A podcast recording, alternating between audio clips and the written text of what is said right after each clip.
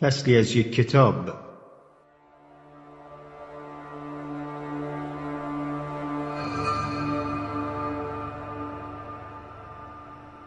سیری در نظریه پیچیدگی.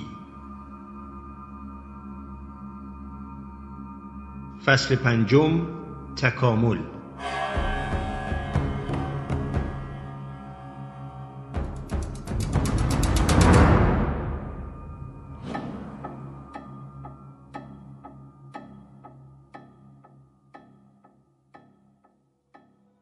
قانون دوم ترمودینامیک می‌گوید که مجموع انتروپی یک سیستم منزوی تا زمانی که به مقدار حد اکثر خود برسد همیشه در حال افزایش است.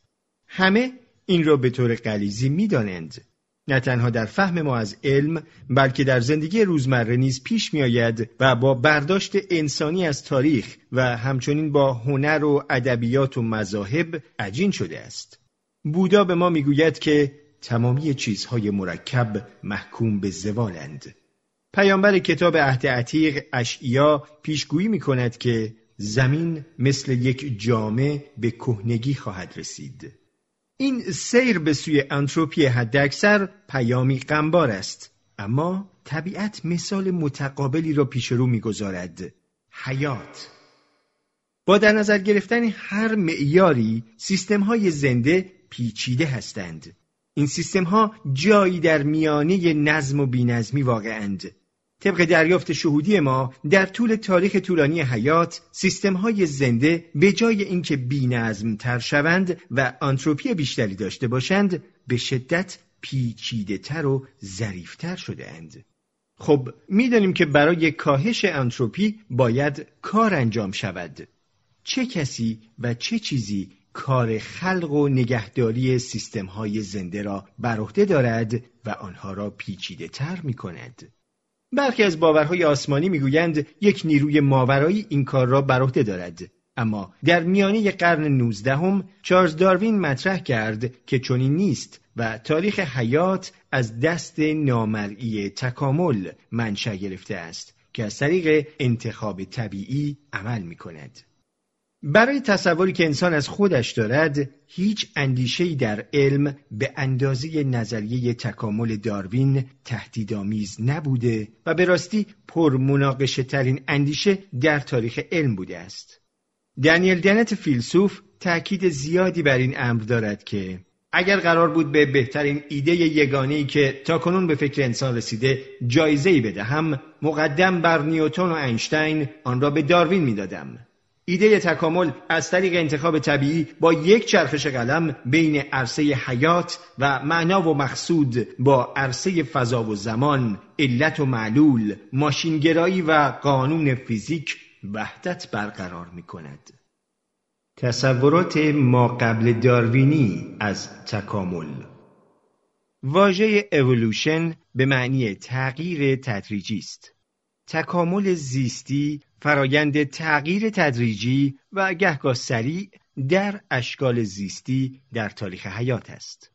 تا قرن هجدهم نظر غالب این بود که اشکال زیستی در طول زمان تغییر نمی کنند و تمامی انداموارها کمابیش مخلوق الوهیتند که از زمان آفرینش به طور عمده در شکل اصلی خود باقی مانده اند.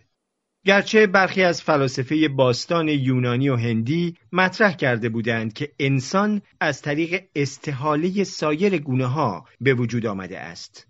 در غرب فقط در قرن هجدهم بود که تصور آفرینش الهی به صورت گسترده مورد پرسش قرار گرفت.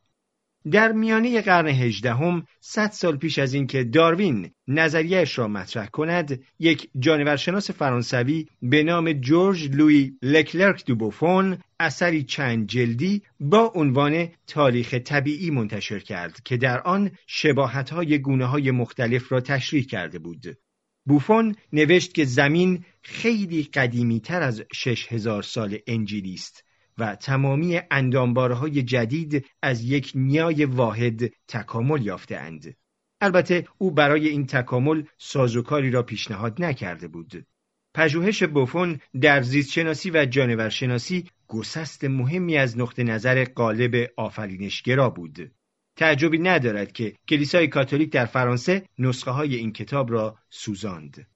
پدر بزرگ چارلز داروین، اراسموس داروین، دانشمند برجسته دیگری در قرن هجدهم بود که به تکامل تمامی گونه ها از یک نیای یگانی باستانی باور داشت.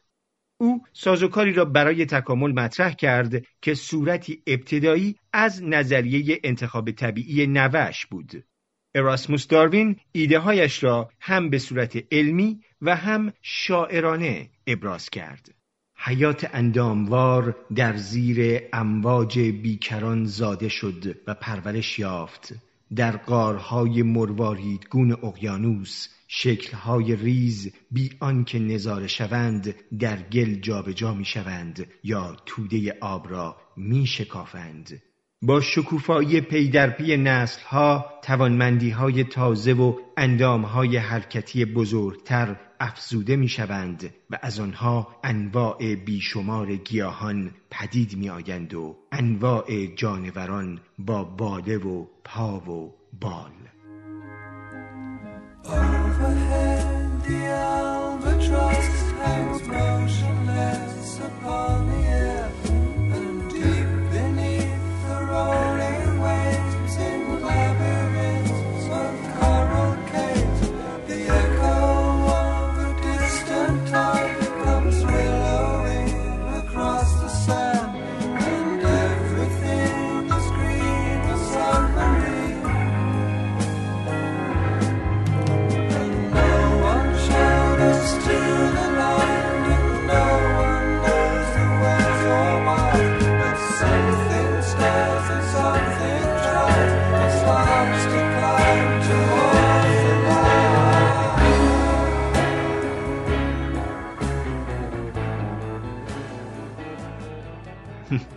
کاش دانشمندان معاصر هم اینقدر زبانآور بودند. اما به مانند کلیسای کاتولیک در فرانسه کلیسای انگلیکان هم روی خوشی به این ایده نشان نداد. مشهورترین تکامل گرای ما قبل داروین ژان باتیست لامارک است. لامارک اشرافی و گیاهشناس فرانسوی در سال 1809 کتاب فلسفی جانوری را منتشر کرد که در آن نظریهاش را درباره تکامل توضیح داده بود. انواع جدیدی از اندامواره ها به طور خودانگیخته از ماده بیجان به وجود می آیند و این گونه ها از طریق توارث خصیصه های اکتسابی تکامل می آبند. ایده او این بود که اندامواره ها در طول حیاتشان با محیط انتباق پیدا می کنند. سپس این انتباق های اکتسابی به طور مستقیم به بچه های این جانداران منتقل می شوند. یکی از مثال های کتاب لامارک کسب پاهای بلند توسط پرنده های آبچر از جمله لکلک ها بود. او معتقد بود که این گونه از پرنده ها برای اینکه بدنشان را از آب بیرون نگه دارند در ابتدا مجبور بودند پاهایشان را دراز کنند این دراز کردن مداوم پاهایشان را بلندتر کرد و این خصیصه پاهای بلندتر به بچه های این پرندگان منتقل شد که پاهایشان را باز هم بیشتر دراز می کردند و به نوبه خود این خصیصه را به بچه هایشان منتقل می کردند و به همین منوال.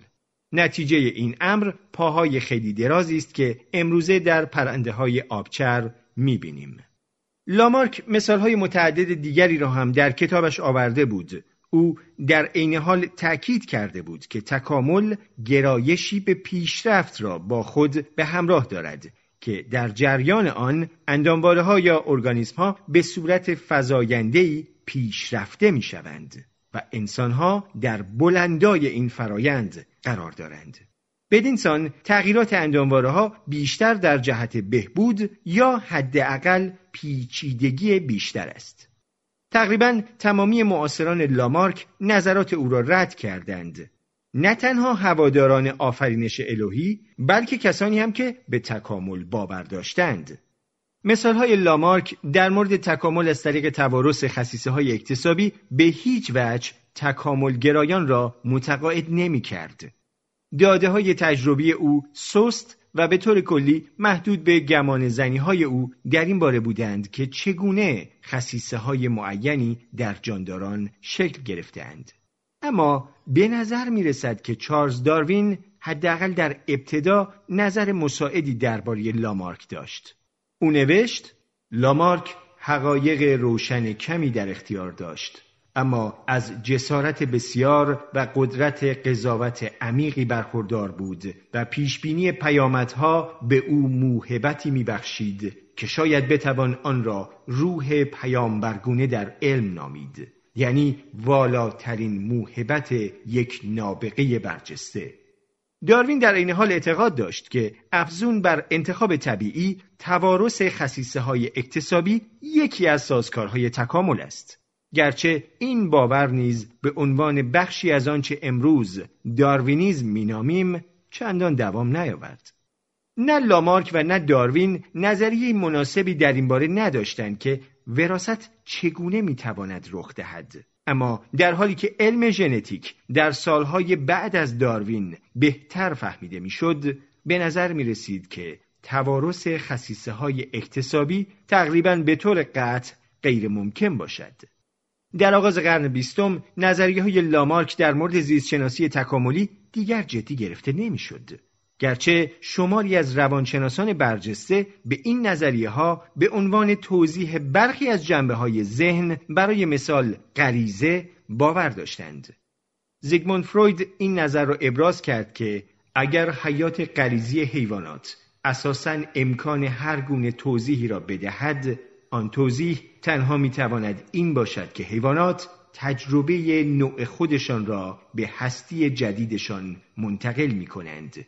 یعنی در ذهنشان خاطراتی را حفظ کرده اند که نیاکانشان تجربه کرده اند.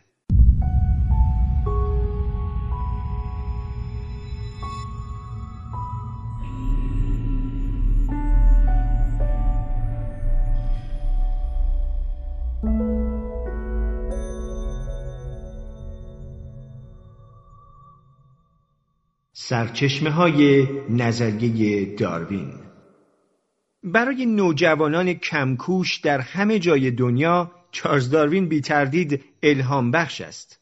داروین در دوران کودکی دانش آموزی میانمایه از خانواده بیش از اندازه موفق بود. پدر اغلب مهربان او که از پزشکان موفق مقیم در روستا بود در لحظه ای از سرخوردگی به چارلز نوجوان پرخاش کرد که جز تیراندازی و سگ و شکار خرگوش به فکر هیچی نیستی. مایه خفت خودت و خانوادت شدی. شاید آن زمان چارلز داروین کمکوش بوده باشد. اما بعدها به معروفترین و مهمترین زیستشناس تمام دورانها تبدیل شد. در سال 1831 که می‌خواست درباره آیندهش تصمیم بگیرد ظاهرا پزشک روستا یا کشیش روستا تنها گزینه های او بودند. اما شغلی دوگانه در کشتی مساحی HMS بیگل به عنوان طبیعیدان و همزمان به عنوان همصحبت ناخدا در وقت غذا به او پیشنهاد شد. برای ناخدای کشتی که نجیب زاده و تا حدودی فرد تنهایی بود و ترجیح می‌داد به جای ملوانهای بی سر و پا با یک نجیب زاده غذا بخورد داروین فرد دلخواهی بود. داروین پنج سال از عمرش از 1831 تا 1836 را در کشتی بیگل و بیشتر آن را در آمریکای جنوبی گذراند و افسون بر وظایفش هنگام صرف غذا به گردآوری گیاهان و حیوانات و فسیل ها می پرداخت. بسیار می خاند، بسیار می اندیشید و بسیار می نوشت. خوشبختانه او نامه های بسیاری نوشت و دفترهای حجیمی مملو از مشاهدات و افکار و عقاید و واکنش به کتابهایی که می‌خواند از خود به جا گذاشت. اگر داروین امروز زنده بود به طور قطع یک وبلاگ نویس وسواسی می‌شد. در طی سفر دریای بیگل و پس از آن داروین از مطالعه کتابها و مقاله های مربوط به رشته های مختلف ایده های بسیاری گرفت. کتاب اصول زمینشناسی اثر چارلز لایل او را متقاعد کرد که صورتهای زمین شناختی یعنی کوها، دره‌ها و شکلبندی صخرهها ناشی از فرایندهای تدریجی فرسایش و باد و سیلهای بیشمار و فورانهای آتشفشانی و زمین لرزه هاست و نه رویدادهای فاجعه باری مثل سیل انجیلی نوح.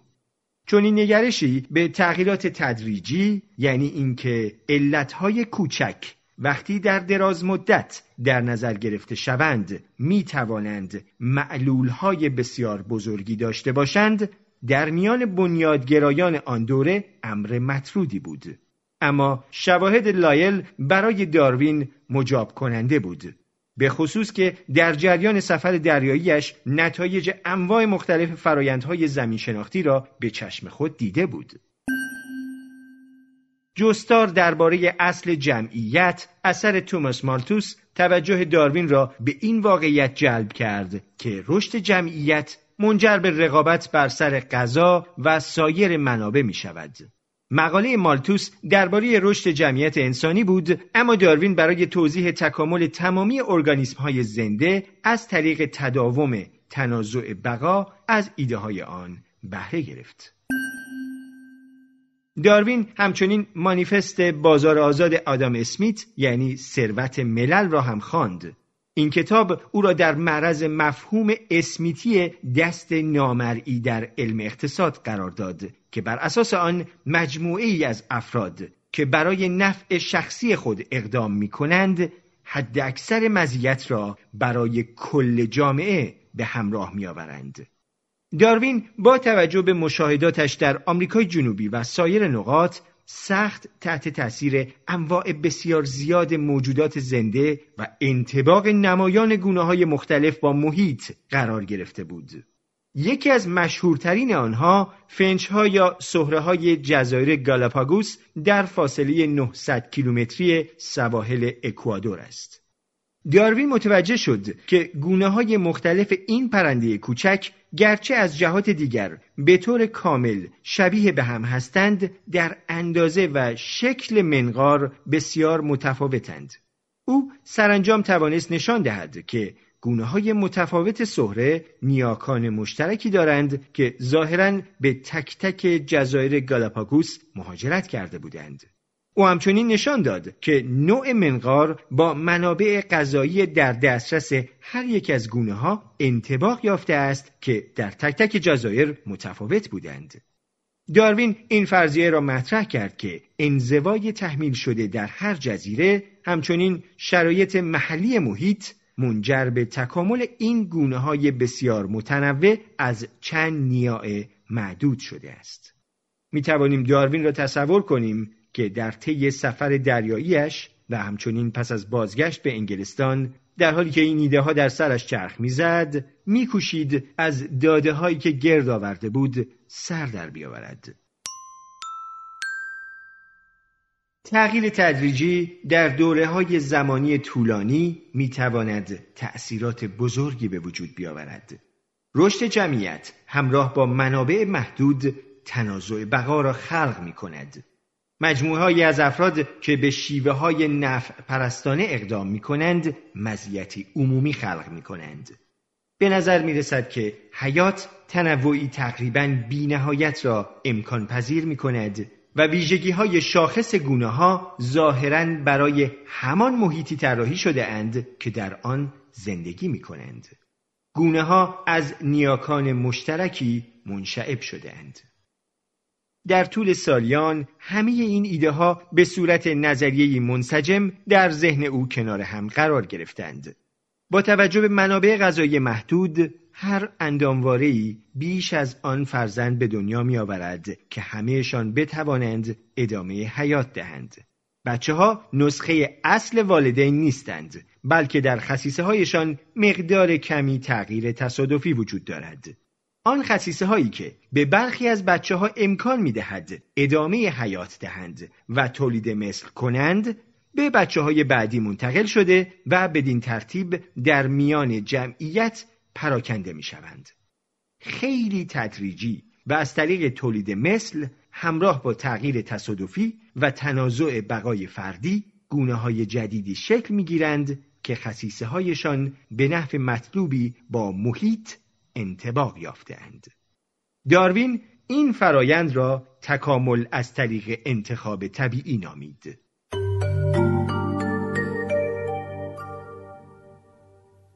در سالهایی که نظریه های داروین دیگر شکل گرفته بودند او عقایدش را با گروه کوچکی در میان گذاشت یعنی چارلز لایل و برخی دیگر توداری او تا حدی به دلیل تمایلش برای گردآوری داده های بیشتر برای تحکیم نتیجه گیری هایش بود. اما دلمشغولی او در اینکه نظریه هایش اشخاص دیندار را غمگین کند نیز در این توداری بی تأثیر نبود. به خصوص که همسرش زنی عمیقا دیندار بود. داروین که زمانی می‌خواست کشیش روستا شود ناراحتی خود درباره نتیجه گیری اصلیش را چنین ابراز کرد. کاملا برخلاف عقیده‌ای که در ابتدا داشتم تا حدی متقاعد شده ام که گونه ها تغییر ناپذیر نیستند و این مثل این است که آدم به قتلی اعتراف کند. البته دفترهای یادداشت آن زمان داروین در عین حال نشان می‌دهد که او به پیامدهای فلسفی نوشتههایش نیز در مورد جایگاه انسان پی برده بود. رقابت نه فقط بخش عمده از تکامل است بلکه در عین حال برانگیزنده مهمی در خود علم هم هست وقتی داروین پی برد که رقبا به زودی از او پیشی می‌گیرند تردید در مورد انتشار کتابش را به سرعت کنار گذاشت. در سال 1859 دستنوشته طبیعیدان انگلیسی دیگری به نام آلفرد راسل والاس به دست داروین رسید که عنوانش این بود. درباره گرایش گونه ها برای دور شدن نامحدود از گونه اصلی. پی بردن به اینکه والاس به طور مستقل به ایده های بنیادین تکامل از طریق انتخاب طبیعی رسیده است داروین را مشوش کرد. او ناراحتیش را در نامه‌ای به لایل ابراز کرد. تمامی اصالت کار من هر ارزشی هم که داشته باشد نابود خواهد شد. البته او سخاوتمندانه پیشنهاد کرد که حاضر است به انتشار اثر والاس کمک کند. اما به رغم دلمشغولیش در این باره که درخواست او خفتامیز و نابکارانه است درخواست کرد که اثر خود او به طور همزمان منتشر شود. لایل موافقت کرد که به منظور اجتناب از این موزل که کدام تقدم دارند داروین و والاس باید نوشته هایشان را همزمان منتشر کنند. آثار هر دوی آنها در تابستان سال 1858 در انجمن لینئی های لندن خوانده شد. تا پایان سال 1859 داروین کتاب درباره بنیاد انواع را که بیش از 400 صفحه داشت منتشر کرده بود. از قرار معلوم مسئله تقدم حل نشده باقی مانده بود بدون اینکه داروین اطلاع داشته باشد 28 سال پیش از انتشار بنیاد انواع اسکاتلندی گمنامی به نام پاتریک متیو کتاب نامفهومی را منتشر کرده بود که عنوانش نیز به همان اندازه نامفهوم بود. درباره الوار دریایی و درختکاری. متیو در زمینه این کتاب مطلبی مطرح کرده بود که شباهت زیادی به ایده داروینی تکامل از طریق انتخاب طبیعی داشت. در سال 1860 متیو در نشریه ادواری وقایع نامی گاردینر مطلبی را درباره ایده های داروین خواند و نامه‌ای به ناشر نوشت و تقدم خود را تذکر داد. داروین که همیشه مشتاق بود اخلاقی عمل کند با نامه از جانب خودش واکنش نشان داد. با تیب خاطر آن می کنم که آقای متیو در مورد توضیحی که تحت عنوان انتخاب طبیعی درباره بنیاد انواع داده ام سالها بر من تقدم داشته اند. هیچ کاری جز این نمی‌توانم بکنم که به دلیل بی اطلاعی کاملم از اثر او عذرخواهی کنم. خب پس عاقبت چه کسی بانی ایده تکامل از طریق انتخاب طبیعی بود؟ از قرار معلوم این نمونه دیگری از ایده است که در زمان مناسب در هوا موج می‌زند. ایده ای که لاجرم به ذهن کسی خطور می کند. خب پس چرا اعتبار این امر باید نصیب داروین شود؟ به چند دلیل. از جمله این واقعیت که در آن زمان او دانشمندی مشهورتر و مورد احترامتر از دیگران بود اما مهمترین دلیلش این است که کتاب داروین برخلاف نوشته های والاس و متیو در برگیرنده مجموعه منسجمتری از ایده ها و حجم بالایی از شواهد در تایید این ایده ها بود. داروین کسی بود که انتخاب طبیعی را از یک گمان زنی جالب توجه و باورپذیر به نظریه علمی تبدیل کرد که شواهد چشمگیری آن را تایید می کردند. ایده های اصلی نظریه داروین را می توان به شرح زیر جمعبندی کرد.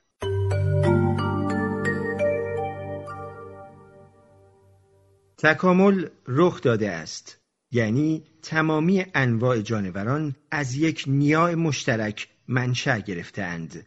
تاریخ حیات درختی شاخدار از انواع است. انتخاب طبیعی وقتی رخ می دهد که میزان موالید بیشتر از منابعی باشد که برای تغذیه آنها موجود است و در نتیجه افراد درگیر رقابت بر سر منابع می شوند. خصیصه های اندامواره ها همراه با تغییر به ارث می رسند.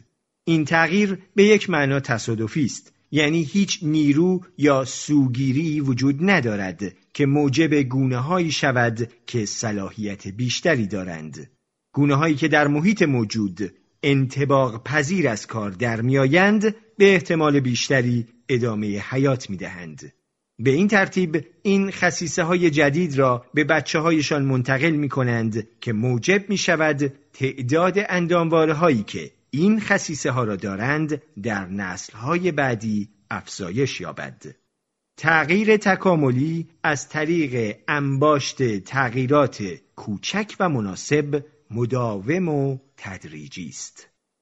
طبق این نظر نتیجه تکامل از طریق انتخاب طبیعی پیدایش طراحی است بدون آنکه یک طراح وجود داشته باشد.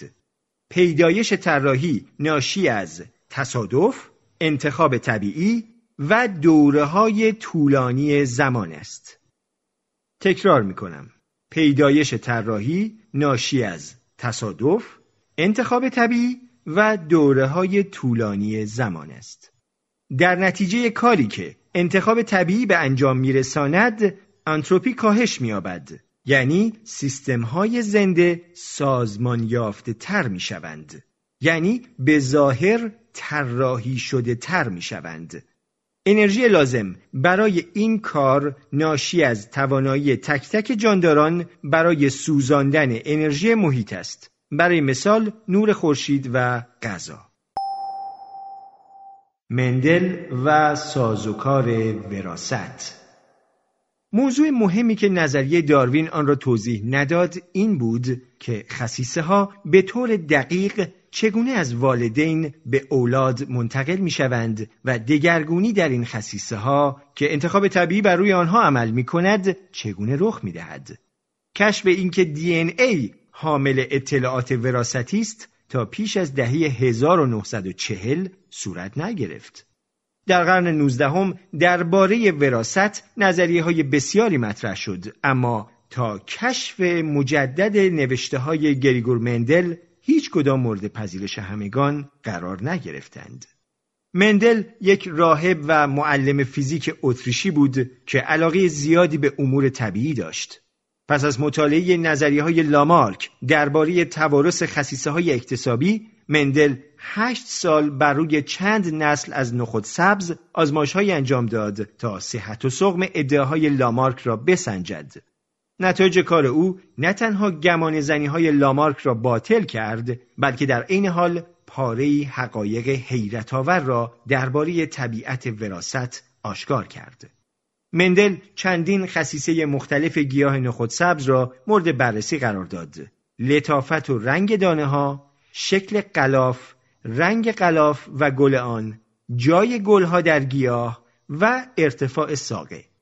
هر یک از این خصیصه ها یا ویژگی ها می توانستند یکی از دو شکل متمایز را داشته باشند.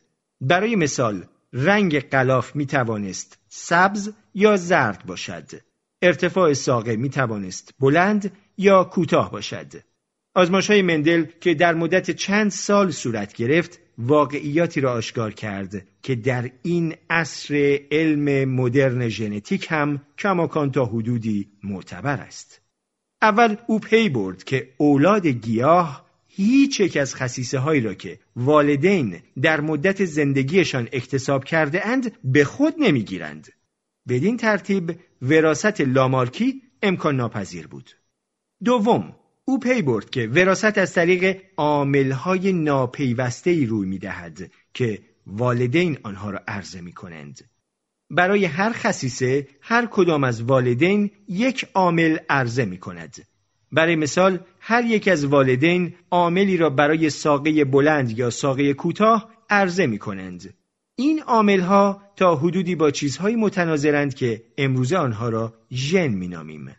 بدین ترتیب واسطه توارث و هرچه که بود برخلاف تصور داروین و دیگران ناپیوسته به نظر می رسید و نه پیوسته. مندل پی برد که در رابطه با هر خصیصه‌ای که تحت مطالعه قرار داده هر گیاه یک جفت ژن دارد که بانی این خصیصه است. البته برای ساده کردن مطلب واژگان مدرنی را مثل ژن به کار می‌گیرم طبعا دانشواژه ژن در دوران مندل به کار نمی رفت. هر یک از جفت ژنهای موجود برای این خصیصه ارزشی را کدگذاری می کنند. برای مثال بلند در مقابل کوتاه. این ارزش آلل نامیده می شود. در مورد ارتفاع ساقه در مقابل یک جفت آلل که این دو ژن کدگذاری می کنند سه امکان وجود دارد. هر دو آلل یکسان هستند یعنی بلند بلند یا کوتاه کوتاه یا متفاوتند بلند کوتاه که معادل کوتاه بلند است افزون بر این مندل پی برد که در مورد هر خصیصه یک آلل غالب است. برای مثال در مورد ارتفاع ساقه بلند غالب است و دیگری مغلوب است. یک فرد بلند بلند همیشه بلند است. یک فرد بلند کوتاه نیز بلند خواهد بود چون بلند غالب است. یعنی فقط یک نسخه از آلل غالب کافی است. تنها یک فرد کوتاه کوتاه با دو نسخه از آلل مغلوب کوتاه خواهد بود مندل از این روش استدلال و قوانین احتمالات استفاده کرد و توانست با موفقیت زیاد پیش بینی کند که چه تعداد از گیاهان هر نسل به ترتیب نسخه قالب یا مغلوب یک خصیصه فرضی را به نمایش می‌گذارند. آزماش های مندل با مفهوم وراست آمیخته که مورد پذیرش همگان بود در تضاد قرار داشت. یعنی اینکه خصیصه های اولاد به طور معمول میانگین خصیصه های والدین است. اثر مندل اولین موردی بود که نتایج وراست را توضیح می‌داد و آن را به طور کمی پیش بینی می کرد. گرچه مندل نمی‌دانست که عاملهای او از چه چیزی ساخته شدهاند یا چگونه در اثر جفتگیری باز ترکیب می شوند. متاسفانه مقاله سال 1865 او به نام آزمایش هایی بر روی پیوند گیاهان در مجله نسبتا ناشناختهی به چاپ رسید و تا سال 1900 اهمیت فوقالعاده آن ناشناخته ماند اما در این فاصله چند دانشمند دیگر در جریان هایشان به نتایج مشابهی رسیدند. سنتز مدرن شاید تصور کنید که انتشار نتیجه گیری های مندل به این دلیل که سازوکاری آزمایش شده برای وراست فراهم می کرد موجب تقویت اندیشه های داروینی شده بود. اما به مدت چند دهه تصور بر این بود که ایده های مندل در تضاد با ایده های داروین است.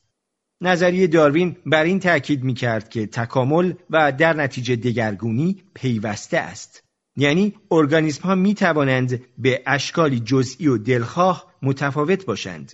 و نظریه مندل مطرح می کرد که آن دگرگونی ناپیوسته است. یعنی یک گیاه نخود سبز یا بلند است یا کوتاه و در میانه آنها جایی ندارد. بسیاری از پیروان اولیه نظریه های مندل به نظریه جهش باور داشتند.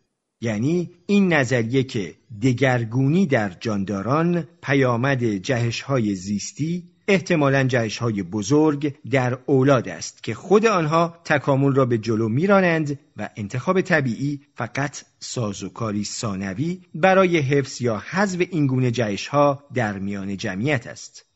داروین و پیروان اولیه او به طور کامل با این عقیده مخالف بودند سنگ بنای نظریه داروین این بود که تغییرات فردی باید خیلی کوچک باشد. انتخاب طبیعی بر مبنای تغییرات خرد چیزی است که تکامل را به جلو میراند و تکامل تدریجی است. طبیعت جهش نمی کند. این گفته مشهور داروین در رد نظریه جهش زیستی بود. پس از مناقشه های داغی که بین داروینی ها و مندلی های اولیه صورت گرفت وقتی تا پایان دهی 1920 روشن شد که برخلاف خصیصه های گیاه نخود سبز مندل اکثر خصیصه های جانداران را ژنهای متعددی معین می کنند که هر کدام چندین آلل دارند این تقابل بیپایه برطرف شد. تعداد بیشمار ترکیب های ممکن این آلل های متعدد و متنوع می تواند منجر به دگرگونی بظاهر پیوسته در یک جاندار شود. دگرگونی ناپیوسته در ژنهای یک جاندار می تواند منجر به دگرگونی ظاهرا پیوسته در رخنمون یا فنوتیپ جاندار شود. یعنی خصیصه های فیزیکی برای مثال قد، رنگ پوست و غیره که ناشی از این ژنها هستند. سرانجام روشن شد که عقاید داروین و مندل مکمل هستند و نه متضاد. یکی از دلایل اینکه داروینی ها و مندلی های اولیه اینقدر شدید مخالف هم بودند این است که گرچه هر دو گروه از شواهد تجربی برخوردار بودند که موضعشان را تایید می کرد اما هیچ یک از دو گروه چارچوب مفهومی یا ابزارهای ریاضی مناسبی برای درک این را نداشتند که نظریه هایشان با هم سازگار است.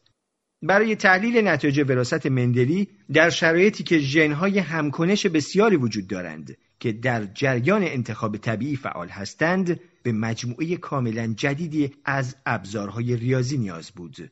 این ابزارها در دهه های 1920 و 1930 فراهم شد و به طور عمده نتیجه پژوهش زیست ریاضیدان معروف رونالد فیشر بود. فیشر به همراه فرانسیس گالتون از جمله بنیانگذاران علم آمار مدرن بودند. او در اساس از مسائل دنیای واقعی در کشاورزی و پرورش حیوانات الهام گرفت. پژوهش فیشر همراه با جی بی اس هالدین و سیوال رایت نشان داد که نظریه های داروین در واقع با نظریه های مندل سازگارند. افزون بر این مجموعه پژوهش های فیشر و هالدین و رایت یک چارچوب ریاضی به نام علم ژنتیک جمعیتی را برای فهم دینامیک آللها در میان یک جمعیت در حال تکامل فراهم کرد. این وحدت عقاید داروین و مندل همراه با چارچوب علم ژنتیک جمعیتی بعدها به سنتز مدرن معروف شد. خلاصه اینکه فیشر و رایت و هالدین بنیانگذاران ترکیب مدرن شناخته می شوند. هرچند اختلافات جدی بسیاری در میان همین سه نفر نیز وجود داشت. اما در نهایت در دهه های 1930 و 1940 سنتز مدرن انسجام بیشتری یافت و به صورت مجموعه ای از اصول تکامل تحکیم شد که به مدت پنجاه سال مورد پذیرش اکثریت قریب به اتفاق زیستشناسان بود.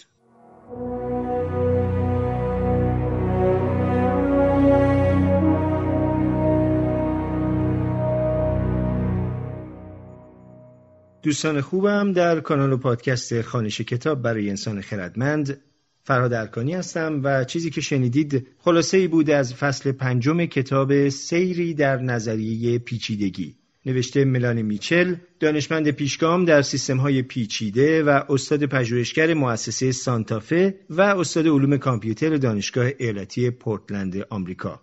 این کتاب سال 2009 نوشته شده. سال 2010 هم جوایزی رو به خودش اختصاص داده. نشر نو این کتاب رو خیلی تمیز و شیک و با ترجمه خوب و از همه مهمتر برای خود من با ویراستاری مناسب عرضه کرده. کتاب 500 خورده ای صفحه است. متنش نه خیلی ساده و به اصطلاح علم برای عامه است نه خیلی پیچیده و فنی. فکر می‌کنم اگه به موضوع سیستم های پیچیده علاقه من باشید با حداقل پیش زمینی علمی می‌تونید از مطالعه این کتاب لذت ببرید. و البته مجددا تاکید می‌کنم که من بابت معرفی این کتاب هیچ گونه قرارداد تبلیغی با نشر نون ندارم و صرفا مثل همیشه بخشی از لذتی رو که از مطالعه یک کتاب می‌برم با شما دوستان خوبم سهیم میشم. شاد و پیروز و تندرست باشید.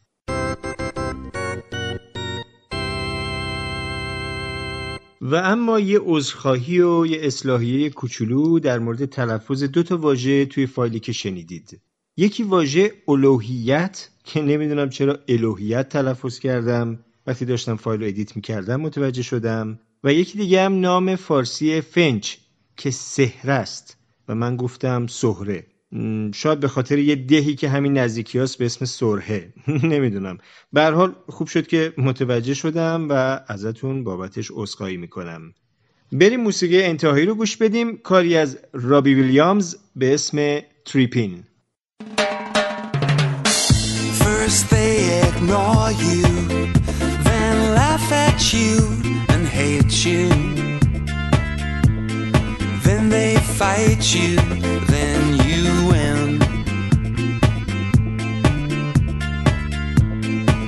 time the truth dies, very bad things happen. They're being heartless.